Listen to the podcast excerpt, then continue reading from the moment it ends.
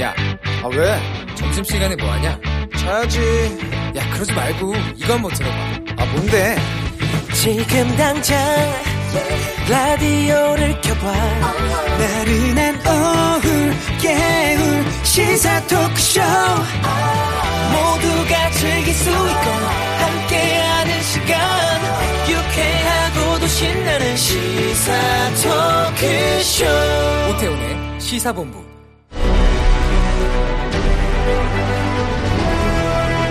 김철민의 본부 뉴스.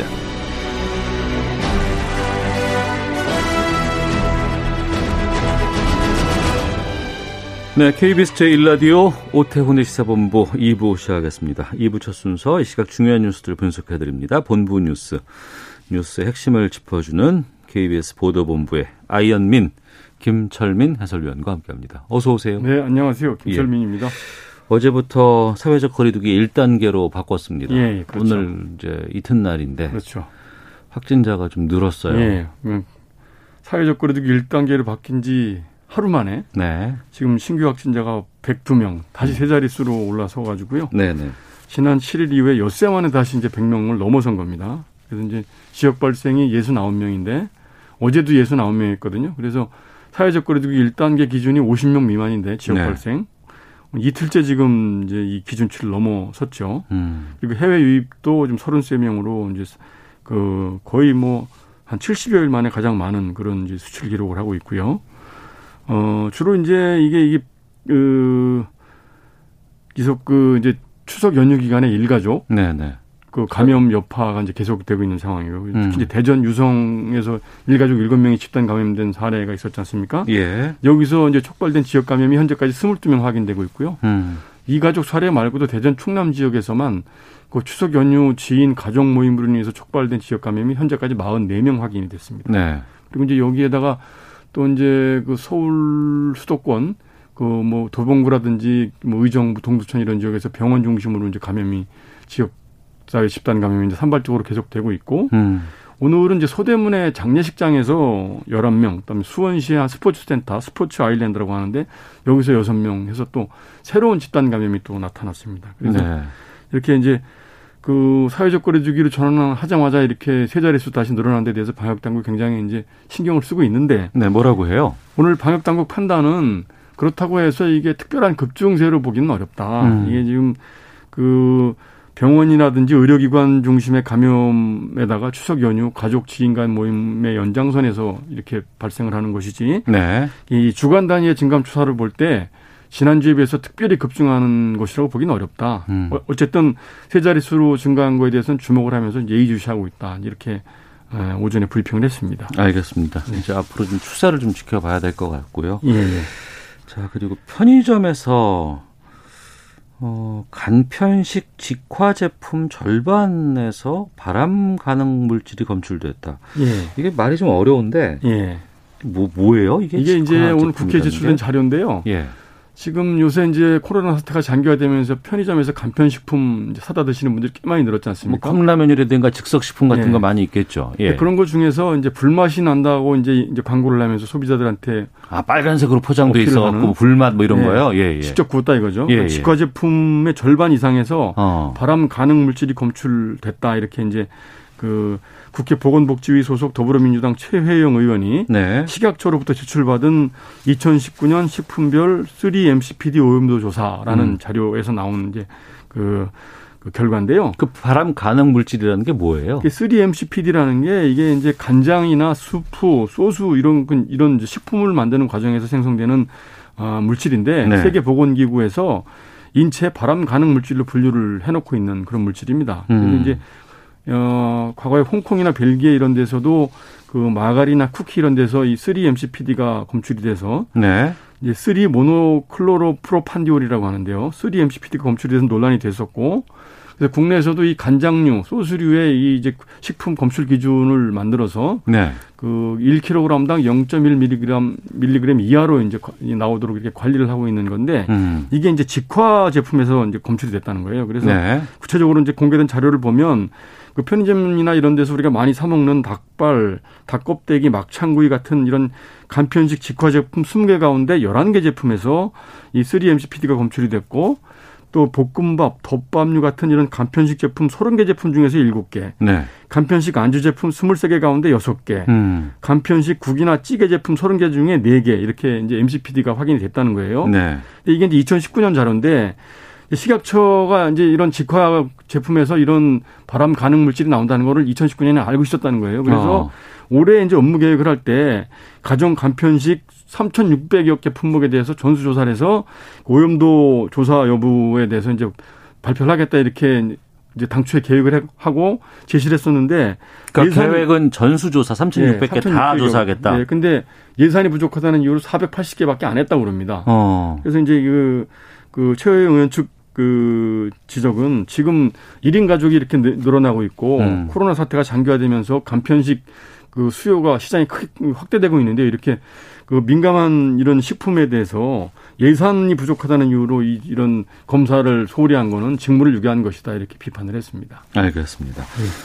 병무청에서 예술요원 병력 특례제도 바꾼다고 하는데 이렇게 되면 BTS가 그 증집 병역 연기 가능하다진다면서요? 예, 지금 이제 BTS의 그 병역 특례 이 음. 부분에 대해서 이제 논란이 많이 되고 있지 않습니까? 네. 현재 병역 특례는 아시안 게임 1위, 올림픽 3위 이상, 국제 예술 경연 대회 2위 이상, 국내 예술 경연 대회 1위 1위 요- 요렇게 이제 했을 경우에만 이제 예술 체육 요원으로 편입을 해서 병역 특례 일종의 면제 조치죠. 이런 걸 네. 해주고 있는데 BTS 여기 BTS를 여기에 이제 해당시킬 것이냐 하는 거에 대해서 기존의 정부 입장은 이게 그 병역 의무 이행의 공정성, 형평성을 높이려는 정부 기존의 입장과 맞지 않기 때문에 네. 불가능하다 이런 입장이었고 병무청도 현재까지 대중문화예술 분야의 예술요원 병역 특례는 뭐 없다 이런 방침을 음. 계속 유지를 해왔거든요. 예, 예. 근데 오늘 이제 병무청이 국회 국정감사 업무보고에서 대중문화예술 분야의 우수자에 대해서는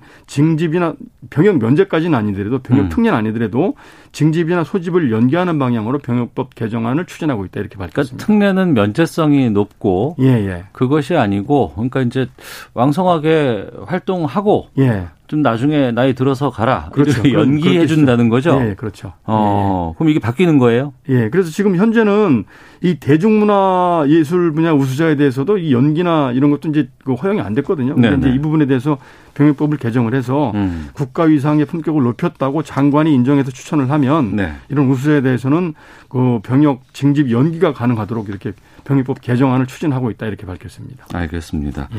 어, 관련해서 하나 더 여쭤보겠습니다. 예, 유수, 가수 유승준 씨 입국 이제 뭐 제시도 했다 그랬다가 이제 금지시키기도 했었는데. 예, 제가 얼마 전에 그 이제 뭐 그 대법원 승소 판결 근거로 해서 최근에 LA 총영사관에 비자 발급 다시 요청했고 이게 거부당하니까 행정법원에 소송 제기했다는 이제 말씀을 전해드렸는데 네. 이 부분에 대해서 그 병무청장이 오늘 답변이 있었습니다. 그 음. 오늘 국방위 국정감사에서 모종화 병무청장이 가수 유중준 씨에 대한 입국 금지 조치가 계속 유지돼야 된다 이렇게 네. 기본 입장을 밝혔습니다. 그 이유에 대해서는 유 씨가 순관 병역 의무를 스스로 이탈을 했고 국민들한테 공정하게 병역 의무를 이행하겠다고 약속을 했음에도 불구하고 그걸 거부했다. 음. 그래서 어 그가 입국해서 연예계 활동을 국내에서 한다면 병역 의무를 다하고 있는 장병들한테 굉장히 허탈감과 상실감이 클 것이다. 그래서 네. 병역 의무를 그 어, 그 공정성 차원에서라도 입국 금지 조치를 계속 유지하겠다 이렇게 밝혔습니다. 알겠습니다. 자, 본부 뉴스 여기서 마치도록 하겠습니다. 지금까지 KBS 보도본부의 김철민 해설위원과 함께했습니다. 고맙습니다. 네, 고맙습니다.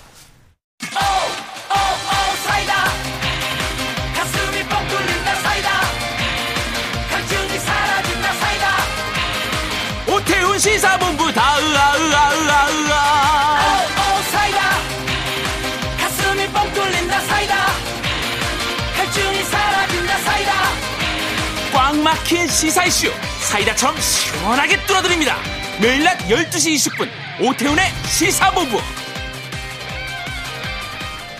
네, 시사본부는 청취자 여러분들의 참여 기다리고 있습니다. 샵 9730으로 의견 보내주시면 소개해드립니다. 짧은 문자 50원, 긴 문자 100원, 어플리케이션 콩은 무료로 이용하실 수 있습니다. 팟캐스트와 콩, KBS 홈페이지를 통해서 시사본부 다시 들으실 수 있고요. 유튜브를 통해서도 만나실 수 있습니다. 일라디오 혹은 시사본부 검색하시면 영상으로도 확인하실 수 있습니다. 매주 화요일에는 어, 현역 여야 의원들의 어, 의견을 들을 수 있는 정치 화투가 있습니다. 오늘도 두 분과 함께하겠습니다. 더불어민주당 김성환 의원 나오셨습니다. 어서 오세요. 네, 안녕하세요. 김성환입니다. 국민의힘 조혜진 의원도 자리하셨습니다. 안녕하십니까? 예, 반갑습니다. 조혜진입니다. 예. 국정감사 지금 중반으로 향하고 있습니다. 상당히 두 분 바쁘시죠? 국정감사 때는. 네, 이거 어 지금 라디오 출연 직후에 가서 네. 어 우리 산업이 산하기관 국정감사 있는데요. 네. 가자마자 뭐 질의해야 될 것 같습니다. 어. 보좌관들도 많이 뭐 밤새고 힘들다고 들었어요. 그렇죠. 보좌관들이 제일 1년 중에 바쁠 시기가 국정감사 시기죠. 예. 예, 그 감사 시작하기 전에도 자료 준비하느라고 바쁘고, 어. 감사 기간 중에도 네. 또 수시로 새로운 자료를 만들어야 될 수도 있고, 음. 또 팩트 체크도 해야 되고, 네. 할 일이 많아가지고, 의원들이 감사 진행하는 동안은 그냥 스탠바이 상태라고 보시면 됩니다. 음. 특히 이제 국정감사 기간에는 각 개별 의원들마다 나 이것만큼은 꽉 한번 확인해 보고 싶다라는 것들이 다 있으실 것 같은데 네. 김성환 의원께서는 산자위 소속이시고 조혜진 의원은 기재위 소속이십니다. 예. 지금 김성환 의원님은 그 국감에서 일본의 전범 기업이 우리 기업 상대로 보복성 특허 소송 제기했다는 사실을 밝혀내셨어요. 네. 이 부분 좀 알려주세요. 네, 이제 작년에 우리나라가 이제 강제 동원 피해자들에 대한 이제 재판이 있었고 그에 네. 대해서 일본이 어, 수출 규제 방식으로서의 이제 무역 보복을 했잖아요. 예, 예. 그래서 그때는 이제 직접적인 수출 규제를 했는데 그 반도체 소재 부품에 대한 수출 규제가 잘 안 먹혔거든요. 네, 네. 그러다 보니까 이제는 좀 전략을 바꿔서 일종의 특허 침해 소송 방식으로 우리나라 이제 중소기업이 일본 기업의 이제 특허를 침해했다고 하는 방식으로 그 그게 만약에 재판에서 우리가 패소하면 어. 문을 닫아야 되는 문제라 굉장히 심각한 문제가 발생돼 있습니다. 아마 이런 방식이 늘어날 것으로 예측이 됩니다. 그러니까 작년에는 수출을 막았는데 지금은 그게 안 먹히니까 네, 특허 부분에 대해서 이제 문제를 제기하고 있는 거군요. 그렇습니다. 그런데 또 이 일본 쪽에서 주장하는 그 특허 관련된 소송을 김현장이 또 변호하고 있어요. 네, 김현장이 이것뿐 아니라 어, 그 강제 동원 피해자 소송도 일본 측 대리인을 했거든요. 그때 예, 예. 전범 기업에 대한 어. 법률 대리인이었는데 뭐 민간 법률 로펌에 대해서 이래라 저래라 하기는 어렵지만 예. 김현장이 일본 전범 전범 기업의 대리 법률 대리인으로 좀 이미지가 찍힐까봐 어. 좀 안타깝고 걱정이 됩니다. 아, 알겠습니다. 조혜진 의원께서는 이번에 법인세 관련해서도 여러 가지 좀 얘기를 하셨다고 들었습니다. 예. 어, 어떤 내용이에요? 어, 뭐 여러 측면을 그 강조를 했는데 그 중에 하나가 그 국내 경기를 살리기 위해서 우리 경쟁력 있는 기업들이 외국에 나가 있는 네네. 어, 그 상태에서 돌아오게 만드는 것, 어, 그 유턴이라고 하죠. 예, 국내 복귀. 예, 영어로 예. 또 리쇼링 이렇게 이제 표현하기도 하는데 예. 이건 우리나라뿐만 아니라 그 전 세계가 다 그 역점적으로 추진하고 있는 일입니다. 음, 우리나라는 2013년에 이게 흔히 말하는 유턴법이라고 해가지고 해외 진출 기업의 국내 복귀 지원에 관한 법률이라고 이제 만들어 가지고 네. 어 노력을 해왔는데 음, 어 그 법 이후에 작년 아니 올해 8월까지 그 돌아온 게 80개 기업밖에 안 됩니다. 네. 그 중에도 이 생산 유발 효과나 고용 창출 효과가 큰 기업은 저 현대 모비스 하나 정도고 음, 나머지는 그 뭐 중소 중견 기업 정도들입니다. 예. 그런데 미국 같은 경우에 예를 들면 2010년부터 그 올해까지 어, 3,327개 기업들이 미국으로 돌아왔습니다. 예. 일본도 도요타라든가 혼다라든가 또 닛산이라든가 캐논이라든가 우리가 음. 다 알고 있는 그런 주력 기업들이 다 중국에서 일본으로 돌아왔습니다. 근데 우리는 실적이 저조한 게 법인세 때문인 거예요? 법인세가 제일 중요한 원인 중에 하나죠. 어. 왜냐하면 이 기간 동안에 네. 어, 우리가 돌아온 것도 적지만은 여론조사를 해보니까 어, 해외 공장 제조업체들 가운데서 94.4%가 돌아올 생각이 없다는 겁니다. 예. 우리나라가. 어, 또 특히 중국, 베트남에 이제 중, 가 있는 중소기업들은 76.6%가 돌아올 생각이 없다는 거예요. 음, 근데 왜 이런 차이가 있는가를 보니까 그 기간 동안에 미국은 오바마 때 법인세를 38%에서 28%로 내렸습니다. 낮춰주고. 근데 그걸 트- 트럼프가 또 다시 21%로 낮췄습니다. 네. 또 아베 정부도 30.3%를 23.4%로 낮추고 메르켈도 26.4% 15.8%로 이렇게 낮췄습니다. 네. 근데 이 기간에 우리는 오히려 그 지금 문재인 정부 4년 동안에 법인세가 24.2% 27.5%로 올랐습니다. 거꾸로. 음, 네, 네. 법인세뿐만 아니라 음. 그 지금도 이제 국회에서 이번 그 정부 여당이 역점적으로 추진하려고 하는 그 규제 3법 네, 네. 포함 포함해 가지고 규제들이 막 쏟아져 나오죠. 음. 그리고 이제 노동신장 경직돼 있죠. 그리고 소, 소주성이라고 해가지고 그 저기 최저임금 갑자기 올려버리고 예, 예. 주 52시간 이상 또 근로 못하게 하고 이런 음. 것들 때문에 알겠습니다. 돌아올 수가 없을 뿐만 아니라 음. 나가는 기업을 막기도 힘든 그런 상황이. 되어버렸습니다. 법인세가 문제가 많다 이런 네. 부분들 말씀해 주셨는데요. 자, 두 분과 이번 국정감사에서 좀 전반적으로 좀 어, 드러난 문제점들 여러 가지 이슈들 좀 살펴보도록 하겠습니다. 법사위에서는 추미애 법무부 장관 관련된 이야기 계속해서 나오고 있어요. 야당 쪽에서 먼저 좀 얘기를 해주시죠. 예. 어, 그, 사실 그, 저, 추 장관이 지난번에, 에, 야당 의원 질의에 대해서, 그, 소설 쓰고 있네. 네네. 예, 이랬다가, 어, 사과했습니다. 네. 사과했는데, 이번에 국정감사 또 질의에서 더 장편 소설 쓰고 계시네. 뭐 이런 취지로 또 이야기 더한번더 나가버려 가지고, 아, 아, 여당 의원들조차도 웃으면서, 아유, 또 소설 하면서 걱정하는 예, 예. 그러니까 일각에서는 추 장관이 이제 드디어 대하에서 소설을 쓰기 시작했다. 뭐 아. 이런 이제 저 발언이 이제 이제 약간 조롱 섞인 이제 발언도 나오고 그러는데 네. 어, 추 장관이 이번에도 그 자기가 보좌관한테 지시 안, 했, 안 했다고 이야기를 이제 했는데 네.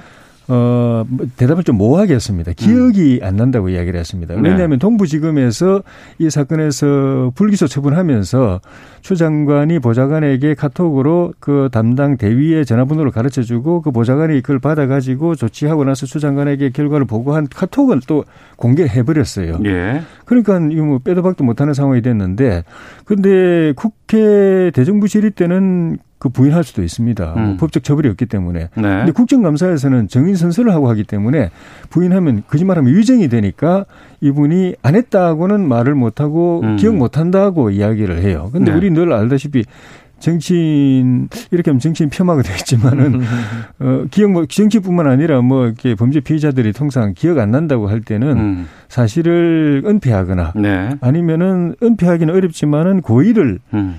고의는 없었다. 그냥 그냥 뭐 하다 보니까 그렇게 됐다라는 취지로 이야기할 때 그렇게 하는 겁니다. 그러니까 예. 어, 어, 즉시 정의, 정의 선서를 하고 하- 나서 하니까 추 장관도 전면 부인은 못하는 것 음. 아닌가 하는 그런 생각이 드네요. 알겠습니다. 예. 김성환 의원님. 네, 뭐 추미애 장관 아들이 무릎 수술을 안 한 것도 아니고 네. 휴가 영직 휴가 연장을 안 한 것도 아니고 그 실체의 주요한 요소들은 다 밝혀진 거잖아요. 음. 그런데 왜 아직도 이렇게 지연 말단적인 문제를 가지고 야당이 계속 꼬리물기를 하고 있냐에 대해서 저희는 어, 의문을 안 가질 수가 없는데요. 우리나라가 지금 어, 코로나 방역 문제라든가 코로나와 관련된 경제 문제라든가 그 이후에 닥칠 세계 경제의 흐름이라든가 또 검찰 개혁이나 공수처 설치 등등과 관련한 중요한 과제들이 얼마나 많습니까? 네. 저는 야당이 계속 추미애 장관이 이 지연 말단적인 문제를 가지고 음. 의혹 제기를 하는 거는 일종의 검찰 개혁이나 공수처 등과 같은 주요한 개혁 과제에 물타기를 하기 위해서 하는 거다 이렇게 네. 봅니다. 어. 결과적으로 저는 국민의힘이 그런 전략이 국민들에게 잘 맥히지 않을 거라고 봅니다. 음. 저더 절박한 과제에 같이 좀 집중했으면 좋겠다는 생각입니다. 지역적인 것을 많이 부각시키고 있다라고 지금 말씀해 주시고 있는데요. 새로 떠오른 내용이 좀 있습니다. 이것도 새로 떠오르기보다는 이번에 지금 전국의 뇌관으로 떠오르고 있다고 좀 바꾸고 예. 보죠. 라임 옵티머스 사건. 야당이 제기하는 쟁점이 무엇인지 좀 조해진 의원께서 먼저 말씀해 주세요. 이제 세 크게 보면은 세 가지인데요. 예. 라임하고 옵티머스의 이 펀드 운영이 그 부실하거나 또는 사기성이 있는 것이었습니다. 특히 옵티머스는 더 심하고요. 네. 어, 그런데 어, 첫째는 금융사들이나 증권사들이 이 펀드 판매에 참여했는데 투자를 했는데 네. 어, 자체적으로는, 음, 이게 부실 펀드다. 음. 또는 약간 사기성이 있다라고 판단해서 안 하려고 하, 지 않는 게 맞다는 내무 판단들이 내려졌는데. 시중 기관에서. 예. 어. 근데 하게 됐습니다. 예. 그럼 어떻게 보면 울며 겨자 먹기로 하게 됐습니다. 울며 겨자 먹기로 했다. 예. 예. 경영 판단으로서는, 투자 판단으로서는 어. 하면 안 되는 걸로 내부적으로 결정이 났는데 결과적으로 하게 됐는데. 예. 그 과정에 외부의 작용이 있지 않았던가 하는 거 하나. 그 외부는 정권의 실세? 그건 힘 있는 쪽이죠. 어.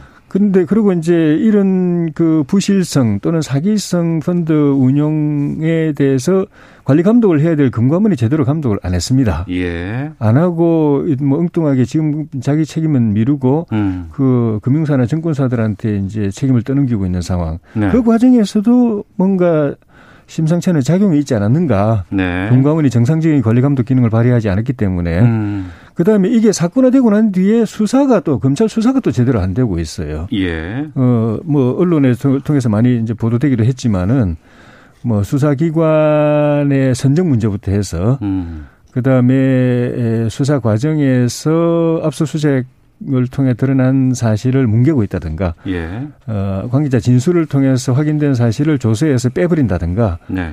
이런 여러 가지 상황들을 통해서 수- 검찰이 수사를 제대로 안 하고 있는 건 역시 권력의 작용이다. 아. 권력형 비리가 권력에 의해서 발생해서 권력에 의해서 다시 이 축소 은폐되고 있는 정황이 보인다. 네. 하는 것이 이 사건의 쟁점입니다. 알겠습니다. 예. 운용사도 움직였고 금감원 조사 무색하게 했고 수사마저도 좀 지지부진하게 만드는 권력형 어, 비리다 이렇게 지금 주장하고 계십니다. 김성환 의원님. 네.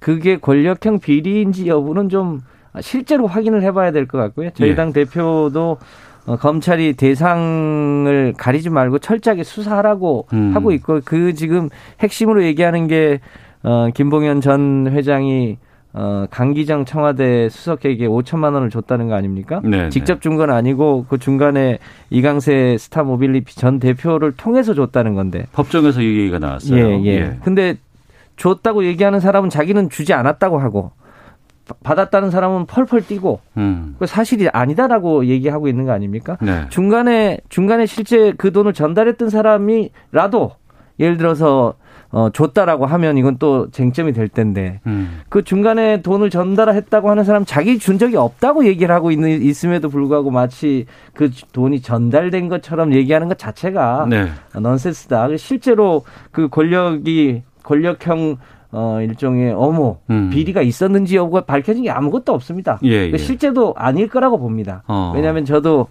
청와대에서 근무를 해봤습니다만 청와대라는 게 그냥 들어갈 수 있는 것도 아니고 어, 청와대 내에서 수천만 원씩 뇌물을 주고 받고 할 수 있는 구조 자체가 아닙니다. 예. 어, 그렇게 할 수도 없고요. 어. 그래서 그런 사실이 아닌 거를 어 일종의 의혹 제기를 하고 부풀리기를 하고 그런 것 자체가 안 맞는 것 같습니다. 이 이 건에 대해서는 네. 저희 당에서도 매우 엄정하게 빨리 조사가 이루어지기를 바라고 있습니다. 검찰 수사를 통해서 모든 걸 밝히자. 아 그렇습니다. 이거는 이제 사, 사기성도 있고 부풀리기도 했고 돌려막기도 했고 어 있어서는 안 될 일 아닙니까? 음. 이 문제는 빨리 사실관계를 확인하고 네. 그 관련자들 또 해외에 나가 있는 사람들 소환도 해야 되고 그렇게 해서 어 명명백백하게 밝힐 필요가 있다고 생각합니다만 어 뭐 물타기나 의혹 제기나 이게 무슨 권력형 비리다거나 이런 식으로 하는 건 전 적절치 않다고 조혜진. 의원께서는 앞서 검찰 수사까지도 지지부진하게 만들었다라고 지금 얘기를 하시거든요. 그런데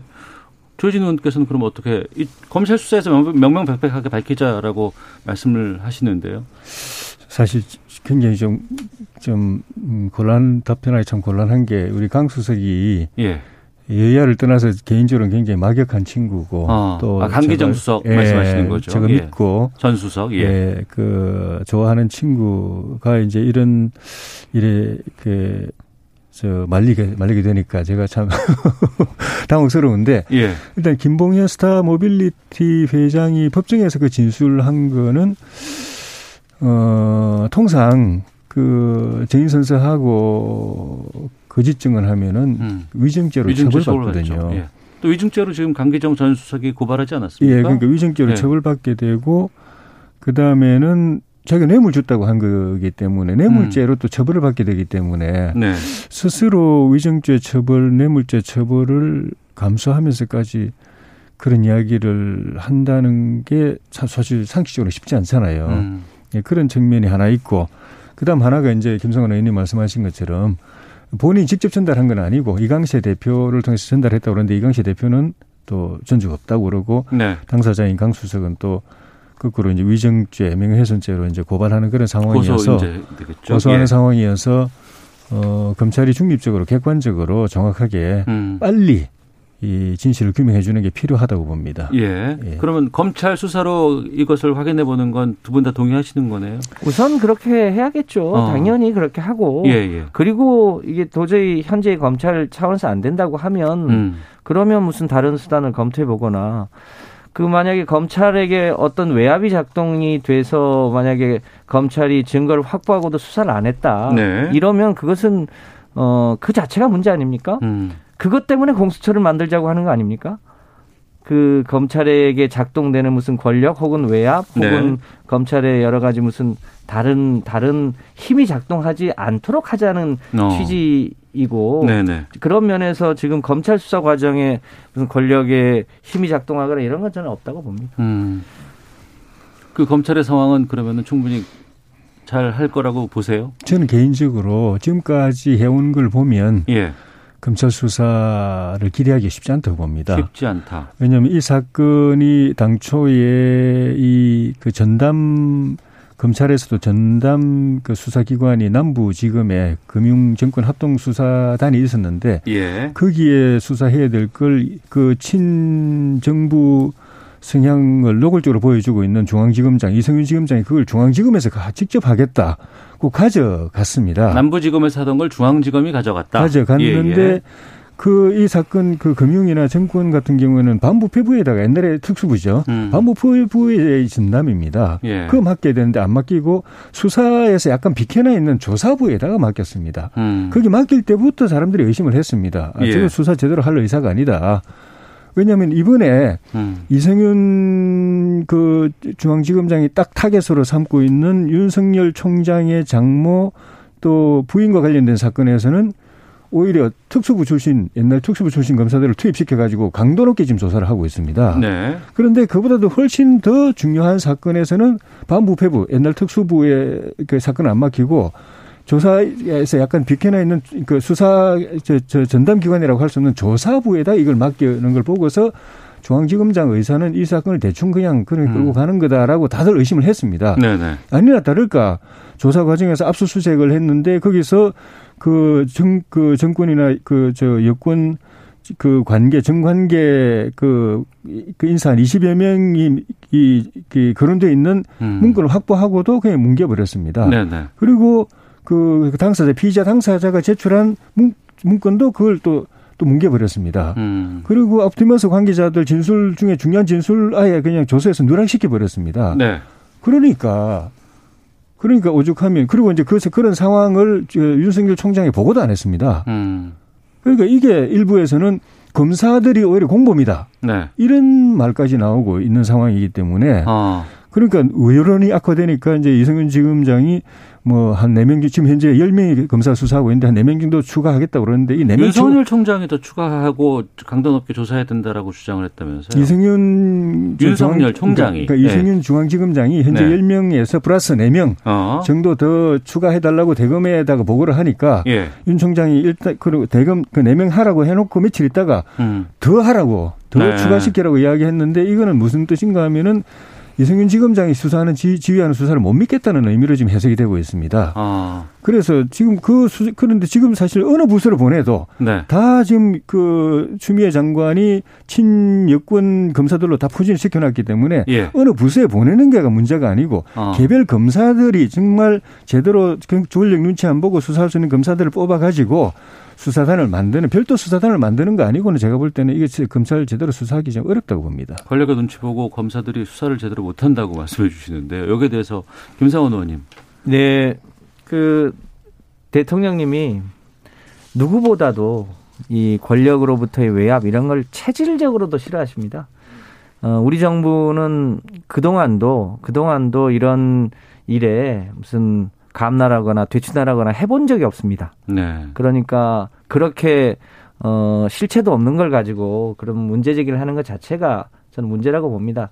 이 문제는 윤석열 총장이 자초한 거죠. 음. 그 조국 어, 전 장관의 딸 표창장 하나 가지고 사실상 대통령 인사권에 그준 항명을 한 거 아닙니까? 거기서부터 문제가 발단된 것이죠. 그리고 추미애 장관 아들 어 휴가권 가지고도 온 세상을 이렇게 뒤집어 놨는데 실체를 보면 실체를 보면 지금 아무것도 아닌 거 아닙니까? 지금 그런 과정에서 소위 이 총선에 개입하려고 하고 대통령 인사권에 개입하려고 했던 정치 검사들을 어, 이 검찰 개혁 과정을 통해서 어, 그, 그 인사권을 바로잡는 과정이 있었던 거죠. 그 외에 개별 수사권에 대해서 어, 대통령이나 무슨 법무부 장관이 이래라 저래라 해본 적이 없습니다. 특히 무슨 개입하거나 감추거나 이렇게 해본 적이 없습니다. 그것, 그것만큼은 우리 정부가 매우 떳떳하다 이렇게 자신있게 말씀드릴 수 있습니다. 알겠습니다.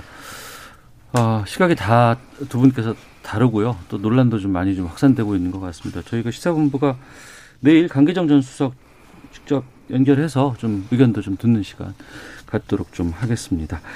자, 정치와트 함께하고 있는데요. 헤드라인 뉴스 듣고 교통정보 기상청 날씨 확인하고 와서 두 분과 다음 주제로 말씀 나누도록 하겠습니다. 정세균 국무총리는 대중교통과 의료기관 등에서 마스크를 쓰지 않으면 과태료를 부과하는 것과 관련해 위험을 미연에 차단해서 우리 모두를 코로나19로부터 지키기 위한 불가피한 조치라며 처벌이 주목적이 아니라고 말했습니다. 오늘부터 만 13세에서 18세 이하 청소년을 대상으로 한 독감 무료 예방 접종 사업이 진행됩니다. 19일부터는 만 70세 이상, 26일부터는 만 62세에서 69세가 접종 대상입니다.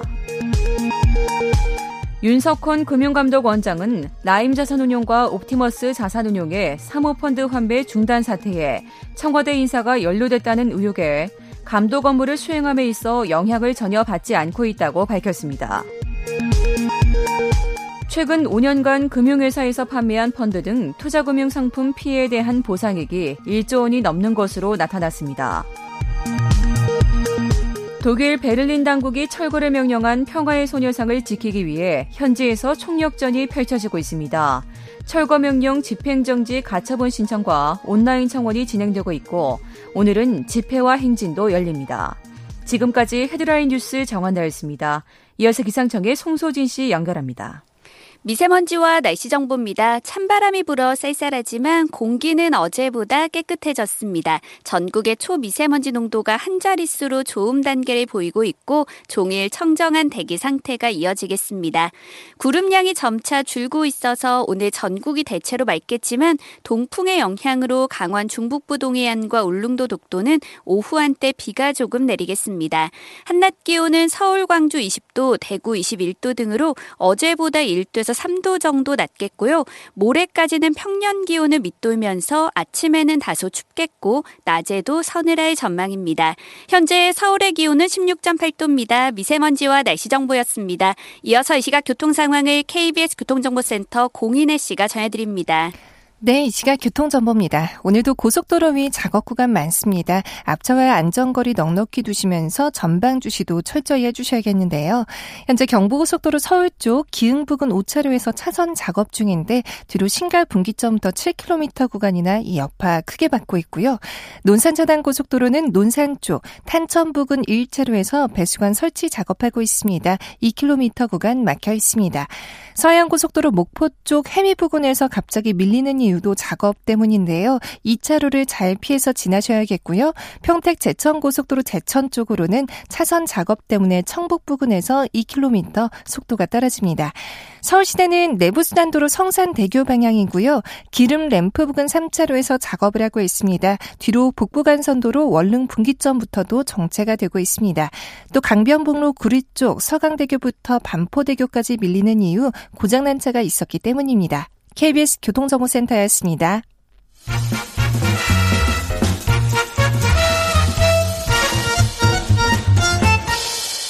오태훈의 시사본부 네, 정치화투 함께하고 계십니다. 더불어민주당 김성환 의원, 국민의힘 조혜진 의원 의견 듣고 있습니다. 여러 뭐 당내 이슈도 좀 들어볼까 하는데요. 그 전에 그 이번에 북한 열병식 있지 않았습니까? 이게 좀 주말 사이에 상당히 좀 화제가 되기도 했었고 어제도 여러 뉴스들 좀 나오고 있고 분석들도 나오고 의견들도 많이 좀 나오고 있는데 두 분께서는 어떻게 보셨는지 그 어떤 의미로 좀 받아들이시는지 좀 여쭤보도록 하겠습니다. 조혜진 의원님 먼저. 뭐 다른 거는 차치하고 일단 그 김정은 위원장의 연설 네. 어, 대북 유화 제스처에 대한 해석을 가지고 의견들이 이제 엇갈리고 있는데 예. 그 메시지는 평화 메시지입니다. 음. 아, 그런데 보여준 건 지난 몇 년 동안에 이그 대한민국과 미국을 위협할 수 있는 핵 미사일 에, 그 그타 다른 또 재래식 무기의 성능을 개발, 더 개량시켜 가지고 네네. 미사일 같은 경우에는 크기도 커지고 이 네. ICBM 같은 경우에는 뭐 괴물이라고 어 괴물 ICBM이라고 일컬어질 정도의 그걸 개발해서 선보였습니다. 예. 공격 역량이 더 배가 된 거죠. 음. 그러니까 말하고 행동하고 다를 때는 예. 그건 행동을 봐야 됩니다. 어. 말이란 거는 돈안 드, 돈안 드는 거기 때문에 네. 언제든지 그 뭐 립서비스 할 수 있고 또 음. 생각 바뀌면 또 다른 쪽으로 바꿀 수도 있고 이번에도 김정은 위원장이 전통문을 통해서 보내가지고 그, 그 우리 서해 해수부 공, 공무원 그 사살하고 소각한 거에 대해서 미안하다고 우리 대한민국 국민들이 미안하다고 그래 놓고는 진상을 규명하자고 우리 대통령께서 직접 공동조사를 요구하고 있는데도 그냥 입싹 닫고 있잖아요. 네. 그게 행동이거든요. 음. 말은 그렇게 쉽게 할 수 있어요. 근데 행동은 그렇게 안 한다는 겁니다. 예. 이번에 가- 보여준 건 그거잖아요. 어. 우리가 그 사람 말에 그냥 말을 들으면 뭐, 뭐, 뭐, 뭐, 고맙, 뭐 좋을 수도 있겠지만 음. 그 사이에 준비한 거는 우리와 미국의 그 안보를 위협하는 네. 그 최신 무기를 개발할 그게 모든 그 못 사는 그 힘든 와중에서도 음. 국가적 위기 상황에서도 그거 집중했다라는 거 그게 그 사람들의 본심과 관심 그, 그 어디에 있는 걸 보여주는 거기 때문에 그게 알겠습니다. 집중해야 된다고 봅니다. 예. 행동은 달라진 것이 없다. 똑같다. 예. 김성환 의원님께서는요. 네, 뭐 역사는 조금 더 깊이 들여다볼 필요가 있는데요. 북한이 제일 두려워하는 것은 리비아식이라는 거 아닙니까? 네. 리비아가 어, 어, 일종의 핵을 개발하려고 했는데 그 핵을 개발하지 않게 이 협상하고 나서 사실상 붕괴된 거잖아요. 예. 북이 제일 두려워하는 건 그런 거죠. 과거에도 몇 차례 어, 미국이 직접 북한을 이제 공격하려고 하는 시나리오가 있었고 그 음. 시나리오가 최근까지도 있어서 어, 소위 압박과 제재 혹은 어, 북한에 대한 이제 외부의 침략에 대해서는 단호하게 대처하겠다. 네. 다만 우리가 선제 공격을 하지 않는다. 음. 우리를 만약에 침략하면 우리도 그것에 대해서 대응할 수 있는 무기는 가지고 있다고 하는 것을 선언적으로 보여준 거라고 해석하는 게 전 더 어, 북미 관계를 잘 보는 사람들의 어, 해석이라고 보여지고요. 네. 다행스러운 것은 이제 이 미국의 대선이 얼마 남지 않았고 또 우리 남측에 대해서도 그동안은 좀 달리 어, 유화적으로 다시 재화의 메시지를 보낸 것이기 때문에 네. 어, 지금 이제 그 월북으로 추정되는 어, 공무원의 이제 안타까운 죽음이 있었습니다만 어, 그럼에도 불구하고 이 결국 우리가 평화 경제로 가야 되는 숙명적인 상황이 있기 때문에 음. 이 국면을 잘 관리해 가면서 어, 이 남북이 공동 발전할 수 있는 이제 그런 걸 통해서 전쟁을 억제할 수 있는 새로운 이 한반도 평화 체제를 구축해야 되는 어, 새로운 고비에 놓여 있는 것 같다 이렇게 판단합니다. 알겠습니다. 당내 문제 하나씩 어, 여쭤보고 마치도록 하겠습니다. 먼저 민주당 상황 여쭤볼게요. 집단 탈당을 했던 동도 동교동계 인사분들이 어, 복당 의사를 밝혔고 여기에 대해서 민주당 이낙연 대표는 당 바깥에서 도와달라 이런 입장으로 좀 일단락 되는 분위기입니다. 어떻습니까 상황이? 네, 저 2016년 20대 총선 앞두고 그분들이 당의 만류에도 불구하고 집단으로 탈당해서 어 이제 국민의당의 다른 후보를 지지했고 당에 여러 가지 해당 행위를 많이 했거든요. 예. 지금 어 이낙연 대표 체제가 들어섰다고 해서 옛날 그 동교동계 출신이라고 해서 어 입당 의사를 막 외부적으로 흘리고 있는데 네. 어, 그 당의 전체적인 분위기를 보더라도 어, 그 입당이 적절치 않다는 게 다수 뜻입니다. 우리 음. 당이 가야 될 어, 숙제도 있고요. 네. 전국 정당을 오히려 더 훼손할 가능성도 있고 음. 또 해당 행위를 했던 분들에 대한 우리 당의 평가는 굉장히 뭐랄까요. 어, 냉정한 편입니다. 네. 그래서 특별히 복당이 허용될 것으로 판단되지 않습니다. 음, 알겠습니다.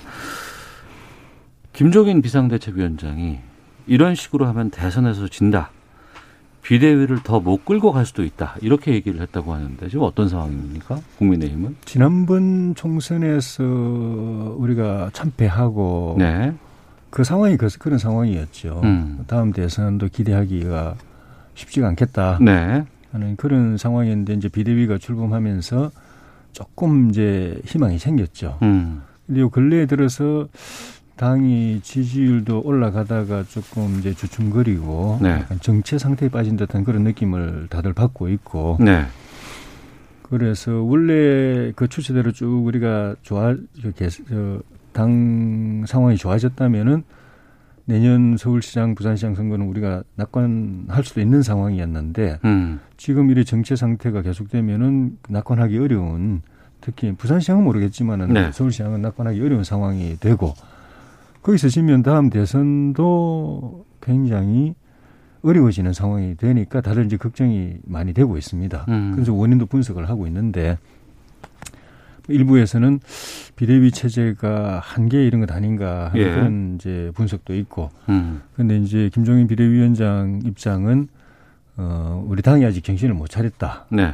그런 진단이신 것 같아요. 그럼 정신을 못 차렸다는 진단이라 그러면은 내게 더 힘을 달라. 그러면 내가 정신 차리게 바꾸겠다는 뜻인가요? 아니면은 무언가 다른 것들을 좀 바꿔야 된다는 입장인 건가요? 구체적인 그 제시는 없는데 일단 이제 사례 네. 케이스를 이제 예, 이야기하는 것이 어, 중진들이 어. 지난번에 민주당에게 넘겨준 상임위원장 일곱 개를 다시 되찾아야 된다고 이야기하고 있는데 이거는 안 맞다. 어. 그래서 주호영 원내대표는 원래 그거 우리 거니까 우리가 예, 예, 예. 가져야 되고 음. 어, 전술상 넘겨줬지만 다시 찾아야 되고 이런 입장이었는데 김, 김종인 비대위원장은 입장이 좀 틀렸던 것 같아요. 네. 그 입장을 지금 다시 한번 강조하고 음. 그걸 다시 되찾아야겠다고 하는 것 자체가 이건 좀 뭔가 정신이 똑바로 차린 게 아니다라고 네. 평가를 하시는 것 같고 어. 그리고 내년 서울시장 내년, 내년 보궐선거 특히 이제 서울시장 그 경선 준비위원회 인선 과정에서 예.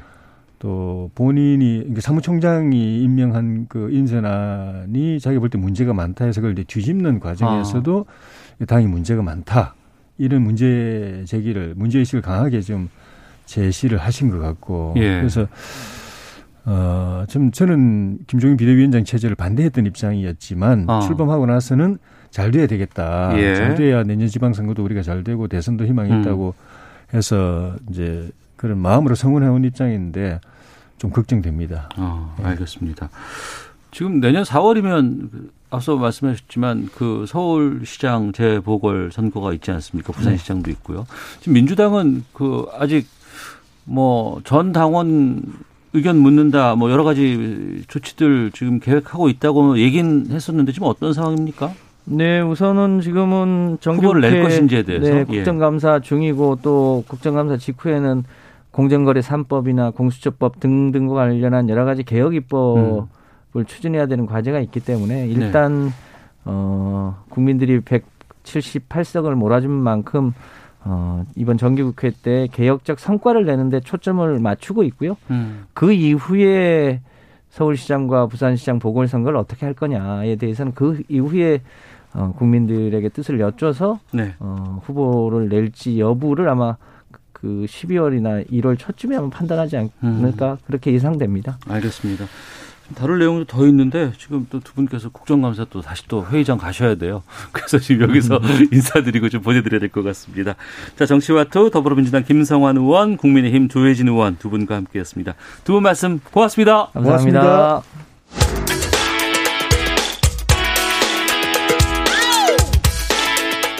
오태훈의 시사본부는 여러분의 소중한 의견을 기다립니다.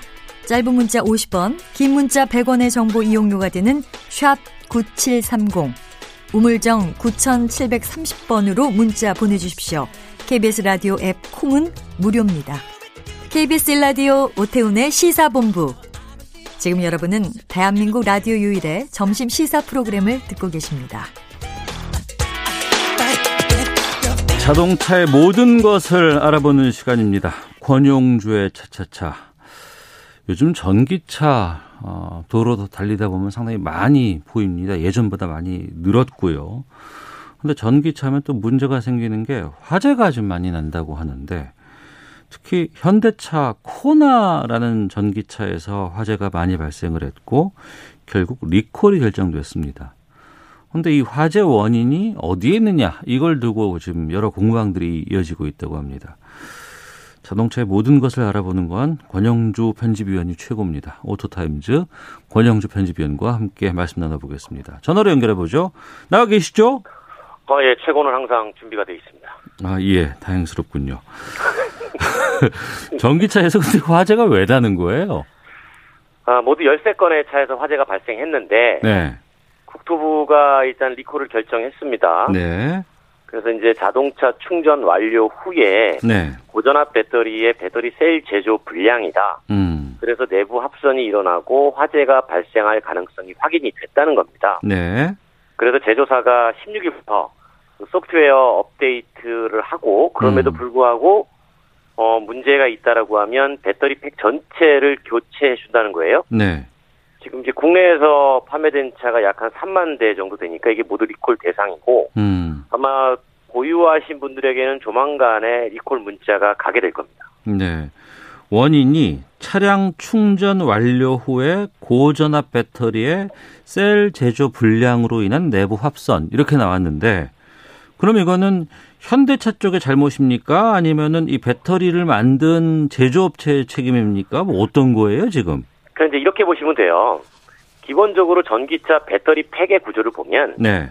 우리가 이제 건전지 같은 형태의 인식되는 모양이 바로 셀이라고 합니다. 건전지가 셀이다. 그렇죠. 건전지를 그냥 셀로 보시면 돼요. 네. 그 셀이 여러 개가 모이면 묶음 덩어리가 되죠. 아, 충전 전화 같은 거 그 안에 내용물 보면은 건전지에 네 개가 같이 연결되어 있는 거 많이 네. 보고 그랬어요. 예, 맞습니다. 건전지 그 하나를 셀로 보고 예. 그네 개가 다 들어가면 그걸 하나로 모듈로 봅니다. 그게 팩인 건가요, 그러면? 그렇죠. 그 모듈이 또 뭉쳐지면 몇백 개가 셀이 들어가는 이제 팩이 되는 거죠. 네. 그러면 이제 팩이 셀 덩어리고 음. 여기서 전기가 저장되고 필요할 때 나오는 겁니다. 네. 그러면 이 성능을 제어하는 뭔가가 있어야 될 거 아니에요. 그냥 막 전력을 뽑아낼 수는 없잖아요. 안정적으로 전력을 뭐 들어오게 하고 나가게 하고 하는 이런 그렇죠. 소프트웨어가 있겠죠. 예. 누군가가 명령을 해주고 네. 작동을 시켜주는 소프트웨어가 있는데 그거 이제 BMS라고 합니다. 어. 배터리 매니지먼트 시스템 이렇게 들어가야 되는데 네. 그리고 여기 이제 여러 가지 또 전선 등도 장착이 돼야 되죠. 그렇겠죠. 그러니까 이런 구성에서 이 셀을 만들어서 납품한 곳이 LG화학이에요. 음. 중국 난징 공장에서 생산된 배터리 셀을 납품을 했고 예. 그런 다음에 LG화학하고 현대모비스가 둘이 어, 합작해서 만든 HL 그린파워가 있는데 음. 그이 회사가 이 셀을 받아가지고 팩을 만드는 겁니다. 그러니까 건전지 하나를 중국에서 만들었고 음, 그렇죠. 그걸 이제 어 건전지를 여러 개를 연결해서 팩으로 만드는 거는 LG와 현대모비스가 합작해서 만들었다. 그렇죠. 예. 그리고 이제 또 모비스가 여기에 이제 그 말씀드린 BMS 어. 그다음에 냉각 시스템을 또 더해서 최종 모듈 형태로 만들면 예. 그 자동차 공장에서 이렇게 들어온 팩을 그냥 해다 붙이는 거예요. 어, 어, 어. 그러면 대체 어디서 문제인가를 봤을 때, 네. 아, 이 셀 문제는 아니다라고 주장하는 게 LG화학의 입장이고. LG화학은 왜냐- 건전지 하나하나는 문제가 없다. 그렇죠. 어. 그렇죠. 왜냐하면 어, 건전지 하나하나는 문제가 없는데 네. 그 하나하나에 들어가 있는 전기를 꺼내고 다시 담고 하는 게 소프트웨어 아니냐. 음. 그럼 소프트웨어가 잘못될 수도 있는 것이고 네. 그 전선 불량일 수도 있는 거다. 음. 그런데 화재가 발화되는 그 지점 네. 그것이 셀이라는 점에서 일단 정부는 셀을 원인으로 지목을 했는데 이제 어, 만든 LG는 억울하다 그런 입장인 거죠. 그 리콜 결정한 국토부는 건전지에서 불이 났으니까 여기가 잘못된 거야라고 지적은 했지만 네. 이거 아, 불은 났지만 이건 내 책임이 아니야. 내가 이 불을 만든 건 아니야. 이렇게 LG 화학 쪽에서는 얘기하고 있다는 거 아니에요. 그러니까 우리가 이제 보통 연소의 3요소라고 들어보셨어요? 예, 뭐 소개해 주세요. 발화제가 있고 예, 그러니까 예. 불에 타는 소재가 있고 예. 불을 붙여야 되는 발화원이 있어야 되잖아요. 그렇죠. 어, 그런데 이제 그 배터리 팩 안에 보면 발화제로 여길 수 있는 건 셀밖에 없습니다. 어. 그런데 이제 이 셀이 불이 나려면 발화 원이 있어야 되는데 예, 예. 그 원이 BMS일 수도 있다라는 거죠. 아. 그러니까 이제 LG 입장에서는 이건 우리 잘못이 아니다. 이건 받아들일 수 없다. 이렇게 얘기를 하고 있는 겁니다. 네. 이건 좀, 그, 냉철하게 조사해 보고 정확한 원인을 좀 파악을 해야 될 것 같은데, 그건 그렇다고 치고, 지금 네. 어찌됐건 간에 차를 타고 운전, 운행하시는 분들은 이 불이 걱정일 거 아니에요? 그렇죠. 어떻게 해야 돼요? 그러니까 지금은 무조건 신속하게 리콜 받는 게 최선입니다. 예. 그 국내외에서 판매된 리코나 전기차가 7만 7천 대고 그중에 국내에서 약간 3만 대 정도가 팔렸는데 네. 어쨌든 빨리 받으셔야 돼요. 어. 이게 배터리 관리 시스템 업데이트 이후에도 점검을 해서 네. 어, 그 건전지 이게 셀 간의 전압 편차가 크다든가 또는 음. 급격한 온도 변화가 감지가 되면 새 배터리로 교체를 해준다는 건데 네. 왜 제가 왜 이게 빨리 받아야 되냐고 하냐면 앞서 BMW 같은 경우도 우리가 디젤 엔진 화재로 한참 시끄러웠지 않습니까? 아, 그때 논란 참 많이 있었죠. 네, 그때도 이제 긴급 리콜을 했었던 겁니다. 예, 예. 왜냐하면 화재가 날 가능성이 있으면 단순히 그 차만 화재가 나는 것에 멈추지 않고 네. 만약에 그 차가 화재가 나가지고 다른 쪽으로 연쇄 화재가 일어날 수 있는 거잖아요. 음. 그러니까 일단 가장 중요한 건 안전 조치니까 보상에 관련된 거는 추후에 논의가 될 수도 있으니 네. 일단 다른 사람의 피해를 줄이기 위해서라도 음. 또는 본인 자신의 피해를 줄이기 위해서라도 일단 신속하게 리콜을 받아야 된다. 네. 그런 말씀을 드리는 거죠. 어, 우선은 리콜부터 먼저 받아야 되고. 예, 예. 근데 지금 왜 코나만 이게 확 불이 많이 나요? 어, 그게 이제 지금, 어, 과학적으로, 예. 어, LG와 그 셀이 들어간 데는 여러 군, 여러 차가 있을 거 아니에요? 그렇죠. 쉐보레 볼트에도 동일한 셀이 들어가는데, 네. 그쪽에는 화재가 없는데 왜 유독 코나 EV만 화재가 나냐라는 거예요. 예. 그러니까 이제 전문가들이, 어, 화재 양상을 보면, 음. 어, 폭발하듯이 불타면서 배터리 모듈 구이 등이 전소됐으니까, 네. 이걸로 봐서는 배터리 화재의 전형적인 모습인데, 음. 어, 말씀 하신 것처럼 LG 입장에서는 아니 똑같은 셀을 다른 차에도 쓰는데 네. 유독 코나 EV에만 화재가 일어나니 이거는 셀 문제가 아니라 음. 자동차 제조 과정에서 뭐 BMS라든가 다른 쪽의 문제 즉 현대자동차 쪽에 문제가 있는 거다라고 네. 지금 이제 얘기를 하고 있는 거죠. 어. 책임 소재도 중요할 것 같고 나중에 이제 그 리콜 과정에서의 업체 책임이 어느 정도일까라는 것도 예산 문제도 상당히 좀 중요할 것 같고. 그 왜 그러냐면 이게 누구 책임이냐에 따라 가지고 이 리콜 비용이 전량 예. 누가 부담하느냐 결정이 됩니다. 아. 그러니까 예를 들어서 자동차 제조사는 배터리 셀의 문제라 그러면 당연히 부품업체에다가 구상권을 청구해서 보상 비용을 청구할 것이고요. 네. 그렇지 않으면 자동차 제조사가 부담을 해야 되니까 음. 그 비용 때문에 지금 어, 어떤 것에 서로 원인 공방에 내 탓이 이루어지는 것이고 네, 네. 근데 근데 그 문제는 제조사와 납품업체 간의 문제이잖아요. 그렇죠. 예. 그 지금 중요한 건 그 사이에서 소비자는 서둘러서 리콜을 받는 게 최선이라는 거죠. 어. 그러니까 이제 리콜을 빨리 받을 수 있도록 준비를 해주고 조치를 해줘야 된다는 겁니다. 예.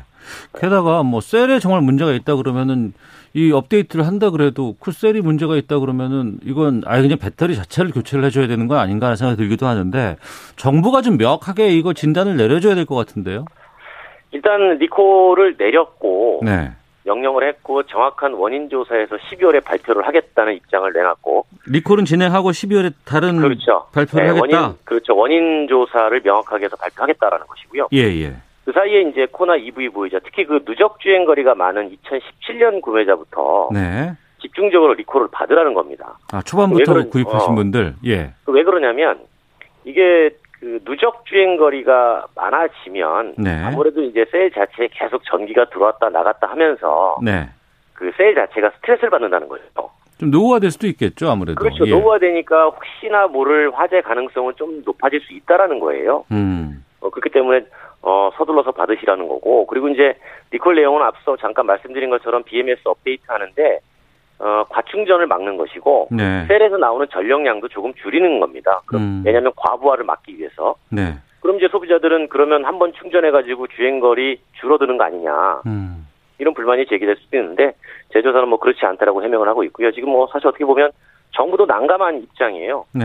그래서 이전에 우리가 BMW 사태의 리콜을 빨리 받으라고 운행 중지 명령을 내린 사례가 있습니다. 네. 그러니까 이걸 발동해야 하는지 말아야 되는지 지금 고민을 하고 있는 거고 저는 개인적으로 발동할 필요가 있다고 봅니다. 음. 특히 리콜을 받지 않은 차는 더더욱 그렇고요. 그래야만 이게 화재 위험에서 멀어질 수가 있지 않습니까? 네. 그 멀어져야만 우리가 또 안전이 확보가 되니까 음. 어, 전례가 있으니 필요하면 운행 중지 명령도 충분히 발동할 수 있다. 아, 라는 이제 예측들이 나오는 거죠. 전기차 많이 늘고 있는데 이런 상황이 발생해서 좀 난감합니다. 이 전기차 화재와 아, 뭐 안전성 같은 것들 어떻게 풀어야 될까요? 사실 지금 쓰고 있는 리튬이온 배터리가 항상 이 화재의 위험성에서 자유롭지 못해요. 리튬이. 휴대폰도 그랬잖아요. 음, 예, 예. 휴대폰 예. 한대 그랬죠. 똑같은 거니까. 어. 그래서 기술적으로 가장 해결이 시급한 문제고 어, 액체 배터리는 아무래도 화재에 민감하죠. 그래서 지난번에 현대자동차와 삼성SDI가 고체 배터리 하겠다. 네. 라고 하는 게 이제 그 대안이었고요. 음. 그래서 빨리 이제 고체 배터리가 나오면 이제 화재의 가능성 자체는 원천적으로. 차단되니까 그 부분 고민해야죠. 예, 권용주 오토타임스 편집위원과 함께했습니다. 고맙습니다. 감사합니다. 시사본부도 마치겠습니다. 안녕히 계십시오.